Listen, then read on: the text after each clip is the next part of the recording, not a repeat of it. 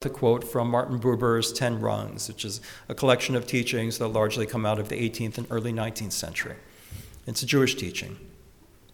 The world is a spinning die, and everything turns and changes. Human is turned into angel, and angel into human, and the head into the foot, and the foot into the head. Thus all things turn and spin and change, this into that, and that into this the topmost to the undermost, and the undermost to the topmost. For at the root all is one, and salvation inheres in the change and return of things. With the Gilgamesh story that often comes up for many of us when we read the Noah story, people don't look as much at the Garden of Eden part of the Gilgamesh story. And one small part of that is that in the Garden of Eden, you have two trees. And we talk a lot about the tree of knowledge but we don't talk a lot about the tree of life.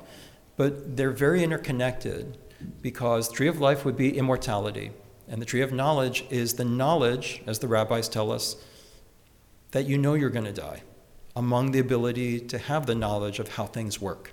Because when you get the knowledge of how the universe works, then that knowledge comes with it.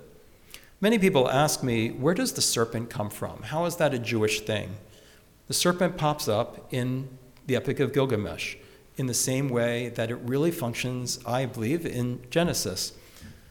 The serpent is not the guardian of the tree of knowledge.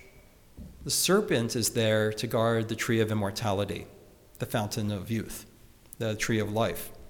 And so it is in the Gilgamesh story. When Gilgamesh makes his way through the underworld, convinced that he needs immortality, death is too painful, he can't live with it, and he'll never leave a mark on this world without being immortal. When he finally gets to the plant of immortality, the snake bars his way. And it explains that the snake is the symbol of that because the snake is always changing. The idea of sloughing off the skin is the ancient, that's the picture the picture of, as I just read, always changing. And that is what immortality, in a way, is encapsulated by. So my teaching is comes from that, and it's simply this. I was reflecting on my own practice and talking to my staff about how we talk to others, how we engage people, and how we have those conversations. What's it? You're asking people to tell their story, and then you share your story. And this rabbi sometimes shares stories in the sermons, right? When's it inappropriate? When's it helpful? So I've reflected upon this, and this is the best I can come up with, mostly because my wife came up with it. Because I brought it home and I asked her how to solve this, and so this is what she came up with. She said, Nadav, she's a middle school guidance counselor. She said, Nadav, the goal is to keep the conversation going. And so, whatever serves that is useful. If you can share a little bit about your story and it keeps the conversation going, good. If it didn't keep the conversation going, you didn't do it right. And when you're listening, if you ask the kinds of questions that keep the conversation going, you did well. If the listening doesn't lead the conversation forward, it's not. If I could give any advice with your children going forward, it's that always try to not fall into the pattern of saying, Mom, Dad, you need to understand me.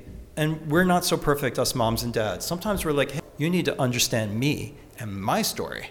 In the Talmud, we don't even know the rabbi stories, right? How much do you know about the biography of Rabbi Akiva? A little piece. 40 years old, then, you know, grew up poor. Most of the rabbis, you don't know their stories. It would stop the conversation that the Talmud's having stop the conversation that we've inherited. I encourage you to understand that you are changing and he's always changing. And sometimes when you say, This is my story, this is my story, you're holding on to a skin from before. You're saying, Look at the skin, look at my skin, look at my skin. The skin's already being sloughed off. So just keep the conversation going and share what's personal in a way that works with that with the people we love, the people we work with professionally, and strangers. That's the teaching.